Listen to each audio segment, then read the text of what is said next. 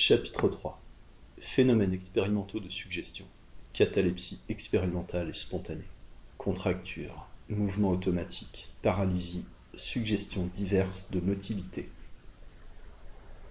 Étudions donc ces phénomènes déterminés par la suggestion que les auteurs attribuent à un état particulier du cerveau, état hypnotique, et que je considère comme susceptible d'être réalisés par un mécanisme physiologique du cerveau normal sans hypnotisme. 1. Catalepsie expérimentale. Et d'abord la catalepsie. Quand un sujet a été hypnotisé, soit par les anciennes passes, soit par la fixation d'un point brillant, soit par la suggestion verbale, on observe souvent ce phénomène. Je lève un de ses bras en l'air, il y reste et garde l'attitude donnée. Je lève l'autre bras, il y reste aussi. Je fléchis un doigt ou plusieurs, ils conservent les positions que je leur donne, quelque bizarres qu'elles soient. Chez les uns, cela se fait d'emblée. Chez d'autres, les membres, les membres soulevés brusquement retombent, mais si je les maintiens en l'air pendant quelques secondes, le sujet, comme suggestionné par l'idée qu'il doit les maintenir dans l'attitude imprimée, les maintient. D'autres, enfin, ne les maintiennent pas spontanément. Mais si je leur dis votre bras reste comme je le mets, alors la suggestion verbale se réalise et la catalepsie a lieu. Les membres peuvent ainsi rester en l'air pendant 20 minutes, une demi-heure, plus ou moins jusqu'à ce que la fatigue les fasse tomber graduellement ou brusquement. Cette catalepsie offre des degrés variables. Chez les uns, les bras étant en l'air, il suffit que je leur imprime un petit mouvement pour qu'il retombe en résolution. C'est la catalepsie flaccide.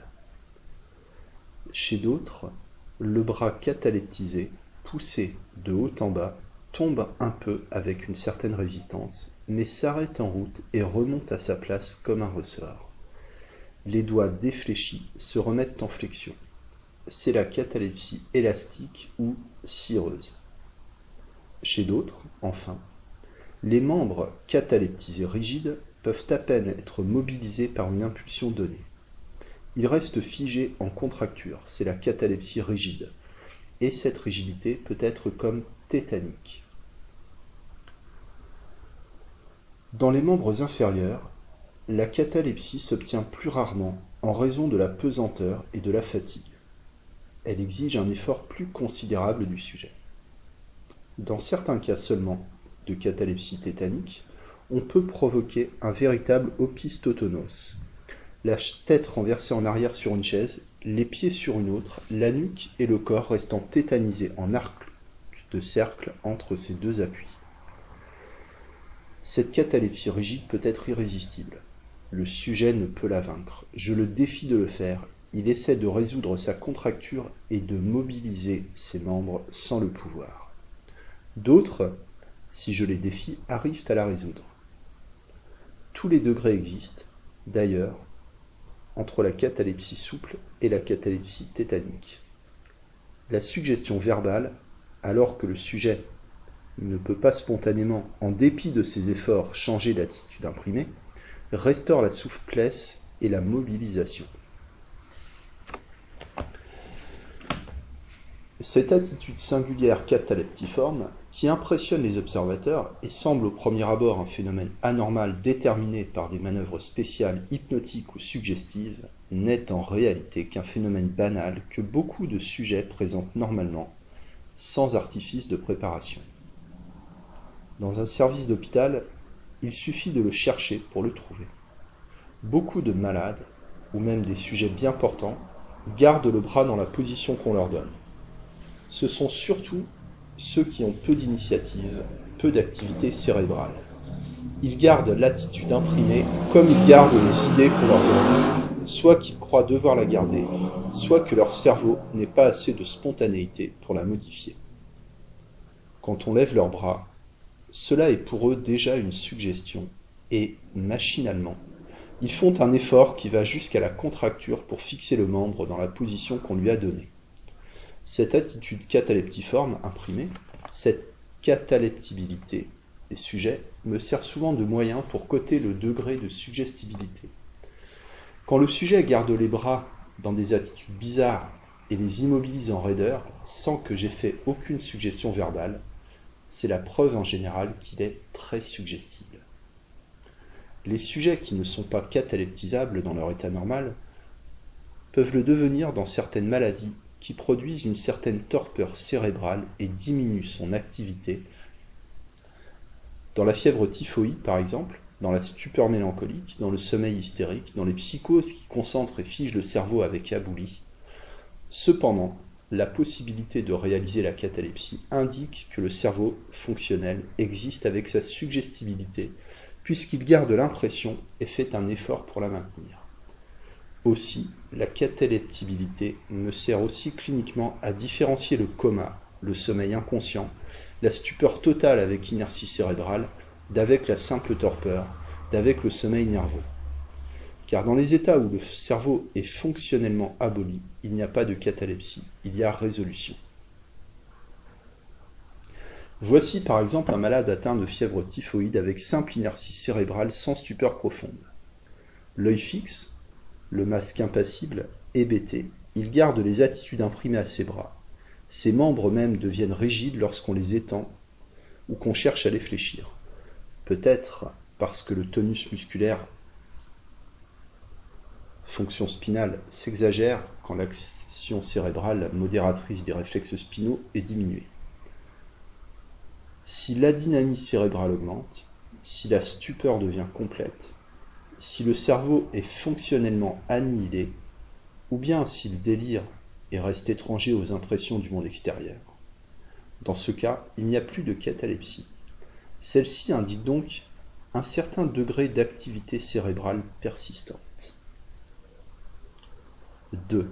Catalepsie spontanée.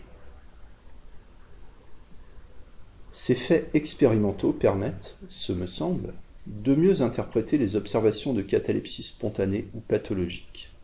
C'est toujours une émotion vive qui semble concentrer le sensorium et produire une torpeur cérébrale cataleptigène. Exemple. Une fille de 5 ans, citée par Tissot, ayant été un jour vivement choquée de ce que sa sœur avait enlevé pendant le repas un morceau dont elle avait elle-même envie, devint raide tout d'un coup. La main qu'elle avait étendue sur le plat avec sa cuillère demeura dans cet état pendant une heure. Un militaire dont parle Henri François, s'étant pris de querelle avec un de ses camarades, saisit une bouteille pour le frapper, mais au même instant son bras resta raide et immobile, l'œil ouvert, le regard furieux, le corps sans mouvement. Fer rapporte le cas d'un magistrat qui, injurié au milieu de son réquisitoire, demeura muet, la bouche ouverte, les yeux ouverts et menaçants, les poings tendus vers son insulteur. Puel fait mention de deux domestiques frappés de catalepsie aux deux extrémités de la ville de Genève pendant un orage au moment où venait d'éclater un violent coup de tonnerre. Une femme, citée par François Hoffmann, était prise de catalepsie extatique quand elle entendait un psaume ou un passage retraçant l'amour du Christ. Rondelet cite le fait d'un prêtre romain qui était pris en lisant l'Évangile quand il arrivait au consommatum est. Jolie vit une dame pieuse qui tombait en catalepsie pendant la messe au moment de l'élévation. Dans tous ces faits, on le voit, c'est une émotion vive qui, surprenant inopinément un sujet, absorbe toute l'activité cérébrale et immobilise le corps dans l'attitude où il est et le fige en contracture, que l'initiative du sujet, même quand elle existe, ne peut plus rompre. Ce sont des crises d'hystérie émotive avec convulsions toniques. Quand après le premier choc, le sujet reprend sa conscience, il trouve la contracture établie, qui peut persister par l'autosuggestion émotive. Chez ces cataleptiques, comme chez toutes les hystériques, l'intelligence n'est pas abolie. Une dame de Vesoul, dont le Vacher et Attalin ont rapporté l'observation, entendait pendant les accès et reconnaissait les personnes à la voix.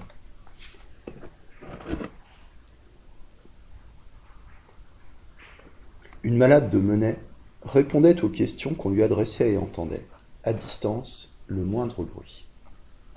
Une dame dont l'observation a été recueillie par Favreau répondait par des signes de tête aux questions qu'on lui adressait. Après ces accès, elle rendait compte de ses sensations et elle disait, ouvrez les guillemets, il m'était impossible de bouger. On aurait approché de moi un fer rouge que je n'aurais pas pu m'éloigner. Fermez les guillemets.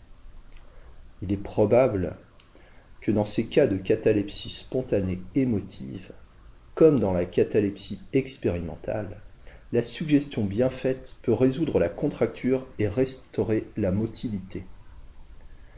L'influence de la suggestion contre l'impotence fonctionnelle est déjà notée dans de vieilles observations.